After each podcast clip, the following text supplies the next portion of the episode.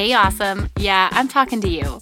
I know you're ready to stop falling into diet culture traps and finally put together a realistic plan on how to boost your energy. You might feel stuck because you can't quite kick the chocolate habit. The whole body love thing isn't getting the job done. Or maybe you're at an impasse because you are pushing it in the gym, but you can't figure out how and what to eat. How many times have you Googled best diet and found that the latest trend has failed you? Hey, girl, I'm Jess registered dietitian, wife, mama, and total science and nutrition research junkie.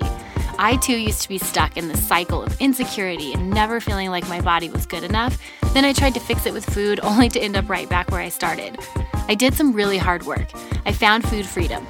But then I was confused on how to eat healthy and get fit without falling back into diet culture crazy. I wish someone would have taught me the difference between discipline and obsession. I wanted to be the healthiest version of myself by balancing healthy eating with food freedom.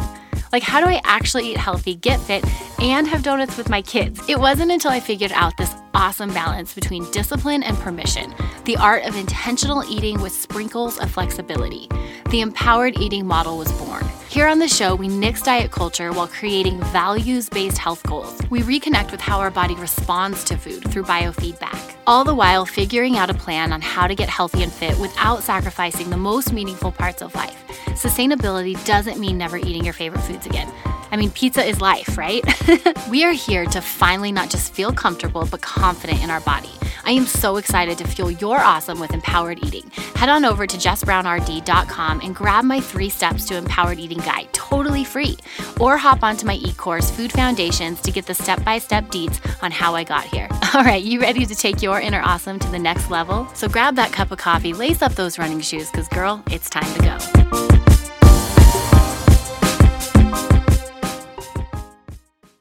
What's up, friends? I'm so excited for this bonus episode. Thanks for being here today. If you're returning, I'm so glad you're back. If you're new, this is an awesome one to tune into. I'm really glad you're here. We talk a lot about mind body connection on this podcast and how that can help us in our relationship with food. But today, I have a special treat for you. We are talking about mind body connection, in particular, how it might pertain to exercise and how it can help us not only amplify or heal our relationship with exercise, but help us get the most out of the movement that we do. Really excited for this one. Um, I'm excited for actually a few reasons. So, first of all, I just have to tell you guys, like a little personal note here. It is a beautiful morning here in New Mexico. It is rainy, cold, and for those of you that are like, ugh, I don't like that weather, I'm sorry. I'm one who loves it. I always joke that, like, if you're one of those, between the two of us, one of us will always be in a good mood because I don't love the sun and like the hot days as much. But, anyways, it's a great morning. I had my delicious cup of coffee, and I just had to tell you guys I have tried something new in the morning, and it has just made my mornings. You guys know I'm a coffee lover. I mean, my logo is a ring of coffee. I just love it. But one of the things I've done is I've actually replaced my second cup of coffee, my second cup of morning coffee, with this new nootropic beverage. If y'all don't know what nootropics are, in short, they are cognitive enhancers. In fact, coffee is a nootropic. but in this case, I've actually swapped that second cup for a new nootropic called Magic Mind. Guys, this is an awesome, awesome health shot that you can easily add to your morning routine. Magic Mind contains matcha, which is awesome for anti inflammation, L theanine, which reduces stress. And the thing about L theanine that's super cool is it prevents that spike in cortisol levels and the inevitable crash that can come with having too much coffee. So, who's guilty of that? Like, too much coffee in the morning and all of a sudden it like counteracts what you were drinking it for in the first place. So Magic Mind has L-theanine, matcha. It's also got some of my favorite adaptogens, ashwagandha and lion's mane. Just some incredible stuff here. So anyways, I added it to my morning routine and I am like flying high. It's just such a great focused feeling. And I know it's going to help me bring you guys an awesome episode today. If you guys are interested in Magic Mind, head on over to magicmind.co forward slash FHA for Fuel Her Awesome, and you guys can get 20% off your order. And if you enter FHA, that's FHA for Fuel Her Awesome, at checkout, you guys will get an extra 20% off your order. So super cool. Thanks to my friends over at Magic Mind who have given us all that discount. So clearly, this has put me in a good mood, and I'm really excited to talk about all this. But I'm also excited because I personally am an exercise junkie, and being an exercise junkie, I've gone through ups and downs in my relationship with exercise. You know, it started off great and pure, and then it was corrupted by diet culture and pressure and wanting to mold my body. And I'm really fortunate that over time, I've been able to heal that. And a lot of that healing came with being in my body and generating something that we call interoceptive awareness when we exercise. And so today I have for you guys my one and only work wife, as I call her. She's been on the show several times before, guys. If you've heard her before, you know you're in for a treat. And if you haven't, you guys are in for an extra special treat because she is a wealth of knowledge. Her name is Kim Payne. She is a wife, girl mom, mama to the most active dog in New Mexico. Literally, her dog Nike holds the record for the most steps in all of New Mexico. She specializes in the treatment of eating disorders. She has her master's degree in applied sports psychology. And as if that wasn't enough, friends, she is currently pursuing her PhD in counselor education and supervision. She's a licensed professional clinical counselor, and she's what I call my work wife. We get to do some really cool work together locally at a clinic that we contract out of. And she's just one of those people I vibe with. We work really hard and we play really hard. And I'm really excited you're here today, Kim. Thanks for being on the show. Thanks for having me, Jess. Again. Glad to be back. I know. you know, I just before we dive into all the the serious stuff, I'm thinking about Halloween coming up. Yeah. I loved our costume a couple years ago. so a couple years ago at work, we dressed up as I was three hole punch Jim. And I was Recyclops. Dwight as Recyclops. For those of you who don't know The Office, do yourself a favor and go watch The Office. But we had a good time. What are we going to be this year? I don't know, Jess. I think we need to start thinking of some ideas. We could go to the office again. Yeah, I think so. I mean, Recyclops does progressively get more intense, so maybe you could progress your advance costume. it. Yeah. yeah, yeah, definitely. Oh, I'm excited about that. Okay, so today, Kim, we are talking about mind body connection and how it connects to exercise and can actually teach us a lot about our relationship with our body. Now, on this podcast, I use the word biofeedback all the time to talk about this, but there's another word that kind of breaks it down a little in a little bit more detail, and that's interoceptive awareness. So tell us what that is and how you explain that to the clients you work with. So, interoceptive awareness is very similar to like biofeedback. It's more of the scientific term, but what we're looking at is the way that you're able to read your body's signals. So, this is something as simple as heart rate, but then it goes into respiratory changes, hunger, satiety, even like how you can tell your energy shifts after exercise, or maybe when you know your body's telling you you need to exercise. So, all those internal internal cues that your body's giving you. So it is essentially biofeedback. Definitely. Yeah, yeah. Okay, cool. So tell me about what made you interested in this particular topic, specifically and how it pertains to exercise. So there's so much evidence about like how exercise and interoceptive awareness are related to one another. And I'm really interested in this because we have a wealth of information about it and the field that I work in in eating disorders, it's not something that's necessarily touched on. So exercise can be seen as something we just do as a habit, but when it comes to being able to tell like how we're changing, how we can respond and communicate with our body, um, this combination or this connection between interoceptive awareness and exercise is huge. And I think if we're paying attention to it and we're paying attention to these factors that are involved, we can have a better connection with our body and be able to reduce some of the mental health issues that we see that oftentimes we can treat through a physical method, such as exercise, in a healthy way. Yeah, because exercise is one of those like gray areas, right? Yeah, it could be like the good or the bad. And sometimes people look at exercise as being like the only way to feel better. But I look at it as a way as like it's part of the puzzle. And taking it out of the puzzle doesn't give you a complete picture, just as like taking out mental health wouldn't either. You need both in order to function to the highest capacity that you're able to. Yeah, so in other words, like if we don't pay attention to how our body's responding to exercise, we're missing a huge piece of the benefits of exercise. Yeah, so how your body's responding, but also like how your body's telling you you need to move. So it's mm. back and forth. It's this communication from the mind to the body and then the body to the mind. So we got to think that we're one unit all together. And so it's this communication process that happens that we need to pay attention to and and really try to understand a little bit more. Like how your body wait, tell me more about this, how your body needs to move. Like what might be some specific examples of my body telling me it needs to move a certain way? So when I'm working with mental health, one of the things that happens a lot is people have like panic. So I look at that as like anxiety about anxiety. But really what's happening is the respiratory system and your heart rate is increasing to a point that your body is saying like, "Okay, we're ready to fight, we're ready to move. Mm. We need to be up and active." And that's an example of an extremism, so something that is already probably a problem. But if people think of um, lethargy or if they're just really tired, oftentimes those are signals that your body is needing to either sleep or it's lacking the exercise or the movement that it would have needed. And I think people confuse those often. So you're saying like if someone has anxiety, their body is telling them they need to move if it's not something that's intertwined in something like an eating disorder, which you know, Jess, yeah. um, it, but oftentimes it is. If people are unable to get that energy out of their body, mm. it turns into something else. And so it's that communication of what's your body trying to tell you that you need to do, but also then like what's exercise helping your body learn mm-hmm. to how to communicate with other systems. So, what do we know from science right now about how important this connection is? So, a lot of my research is on mental health. So, we have had studies that have been done that have shown that exercise has improved conditions such as PTSD. So, they've taken people who have PTSD, put them on a regimen of anxiety or excuse me, on exercise scales, and then they end up improving their symptoms. So mm. they're having less anxiety, they're having less nightmares, less flashbacks, and it's not something extreme. They're being able to have like a 10 minute aerobic session and some yoga. So they have some split up of what they're being asked to do, um, and then they are improving their symptoms. So that's one of the areas, but also research has shown that interoceptive awareness has increased with these people, meaning that they pay better attention to when they're tired, when they need to rest, when they're hungry.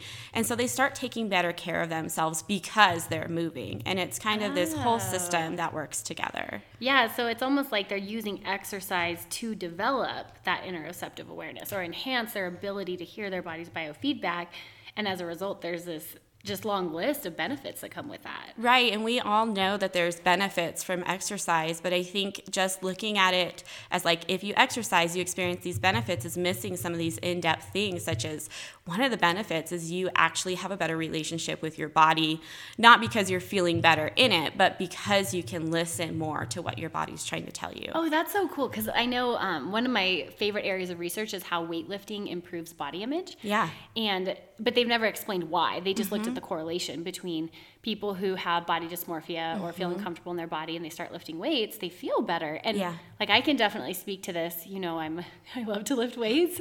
And the more I did it, the more I just felt better in my body. But what you're saying is the reason people feel better is because they're more connected to their body. They're able to read what their body needs through like an exercise like opens that door.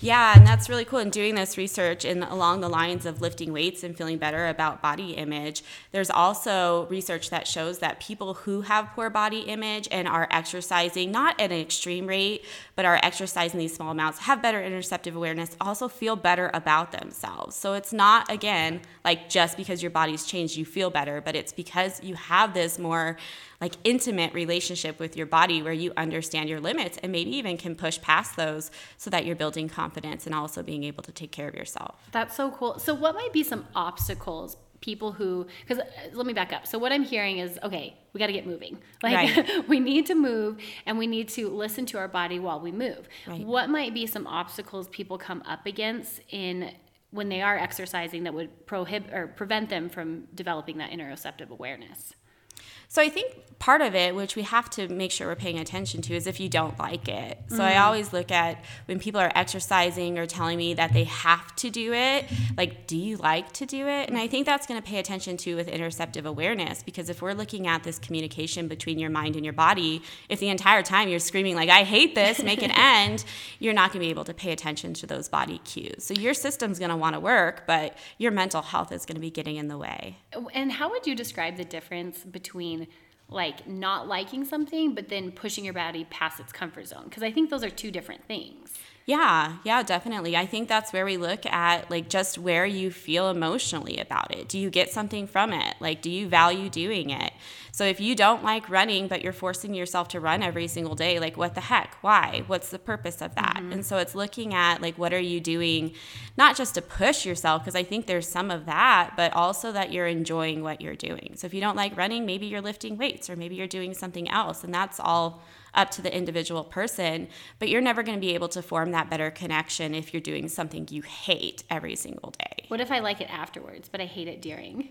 And I think maybe that's your checklist. Like, what is it that I like afterwards? So mm. maybe you hate it during, but then I wonder, like, do you really hate it during, or are you just like having that resistance come up because mm. you're scared or you feel or you're intimidated? Uncomfortable. Yeah, or yeah. you're uncomfortable. Yeah, I mean, I'm thinking through this with my boys right now because we're putting them in jujitsu, and it's so funny because this is the first time they've done something physically demanding. Yeah. And the first day my son came home and he was like, I, I don't want to do it anymore. I hate mm-hmm. it. And so we probed him. We're like, why don't why didn't you like it? And pretty much he didn't like it because it was hard. Right. He was like, it hurt. Right. And so I had this little internal debate where I was like, do I push him to do it again? Because I want him to know he can do hard things, and at the same time, I don't want to force him to do something he doesn't want to do. Right. So I mean, I don't know. How do you navigate that? I think that's more of a like little kid thing, right? It's like we do that as an adult, but as mm-hmm. an adult, you can see the pros and cons. And kids are very much their survival instinct. They're like, no, I don't want to do that. Mom, don't make Why me. Why would I do wall sits? yeah, right. this is horrible. Why are you signing me up to do this for fun?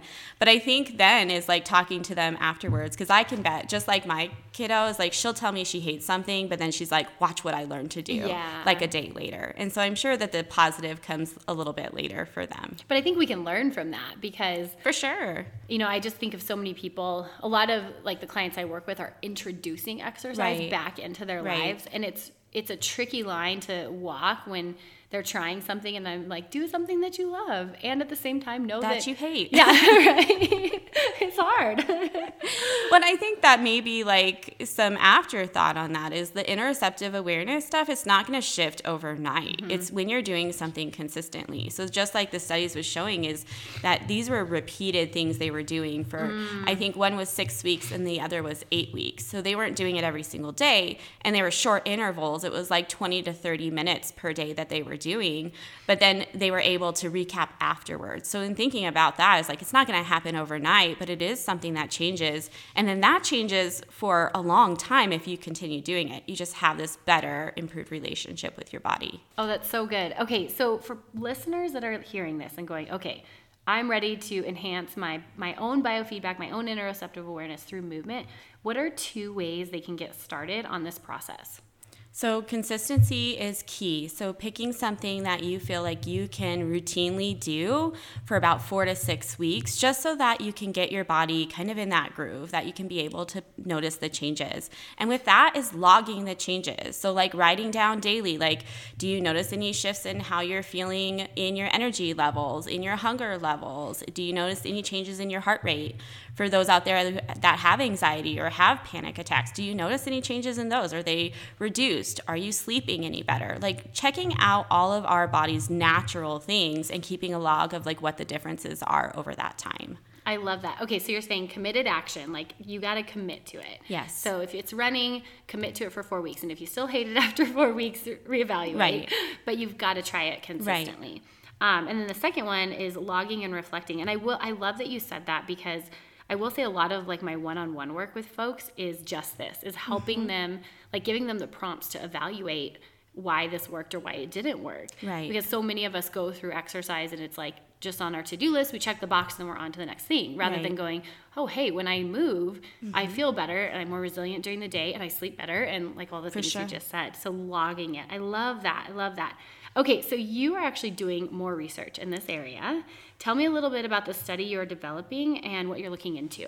So, this is a continuation of a study I started last year, but I am specifically looking at people who have um, been diagnosed with an eating disorder, not necessarily in treatment now, but have had some kind of treatment um, 18 years or older, and I'm looking at this connection between exercise and interoceptive awareness in people with eating disorders. And the big part for that, and Jesse, you know this, is exercise is not a big part of eating disorder treatment. So there's part of me that's like, mm-hmm. what, what the heck? Why not? I mean, we have all this research that shows that it helps you create this great contact with your body and you build your relationship, um, but we're not using it. So the research is really aimed to see like what the connection is in this specific population to hopefully advance the field and maybe not make exercise and eating disorder treatment so taboo. Oh, I love that.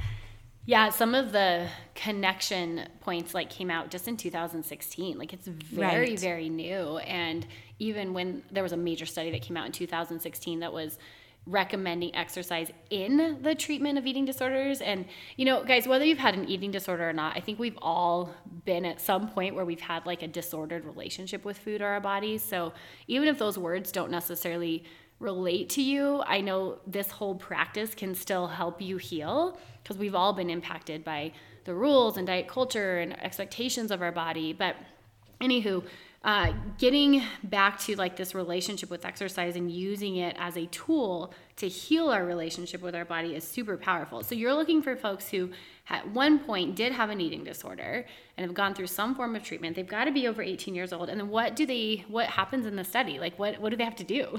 So it's really just two questionnaires. One so that i get to know like who my population is. And it is diagnosed with an eating disorder um, but one of the ones on there is unspecified. So even if you've seen a dietitian or you've seen somebody else to work on this disordered relationship with food you could qualify for this study um, so filling out that demographic survey and then completing a multi multidimensional assessment for interoceptive awareness um, that tests kind of this relationship with your body. And it goes to all extremes, like how you do feel about those physical like signs that we talked about before, but also to this relationship, like your trust in your body, your comfort in your body, so that I get a whole picture on how exercise or your relationship with exercise maybe influences those factors. So it's just two questionnaires, that's it? Two questionnaires takes about um, 30 minutes, is even maybe a little bit of an overestimate, um, a little bit less than that. And then I'm going to offer um, a raffle. So five people that participate will win a $20 gift card um, just to help get some participants in the study.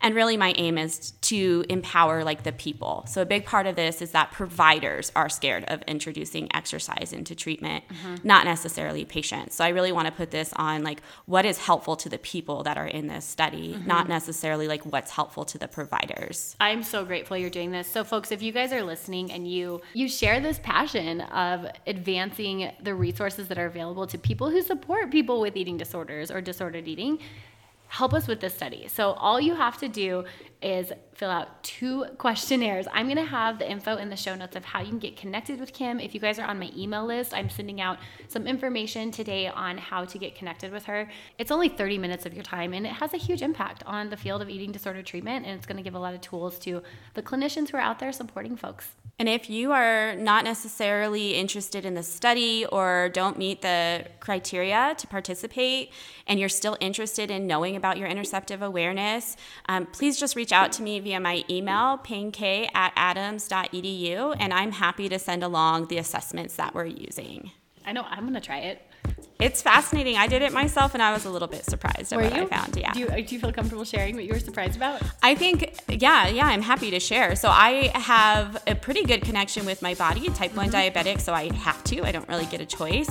But there's like aspects of, like I mentioned before, like body trust, and I don't have that, which then I think ties into like again being type one diabetic is like it's also a little bit of a toss up of can you trust your body. Yeah. So that's one aspect that I'm working on in particular, both in my relationship with exercise and maybe that means pushing myself a little further and also just where I'm at therapeutically. That's really cool. Well, I'm looking forward to that. So thanks again for coming on today, Kim. I will make sure all of your resources are linked in the show notes. And I'm just super grateful for what you're doing, Kim. Thanks for working on this research. I know I, for one, am going to benefit from it, and I know the future will as well. Awesome. Thanks for having me, Jess. And also, what are we going to be for Halloween? I have no clue. okay. uh, open to suggestions. TBD. Thank you so much for joining me today. I hope it strengthened your food journey and empowered you to live boldly in your body. Real quick, sister, before you go, if you liked today's episode, the best way you can thank me is head on over to iTunes, Fuel Her Awesome Podcast, leave a review, and subscribe. Then take a screenshot and share it on your social media. Don't forget to tag me at Jess Brown RD. And if you're looking for more resources, be sure to check out my website, jessbrownrd.com. I've got info on my e course, Fuel Her Awesome Food Foundations, my 10 step ebook on how to beat body bullying, and so much more. I cannot wait to chat with you, babes, again. Until next time, cheers and happy eating.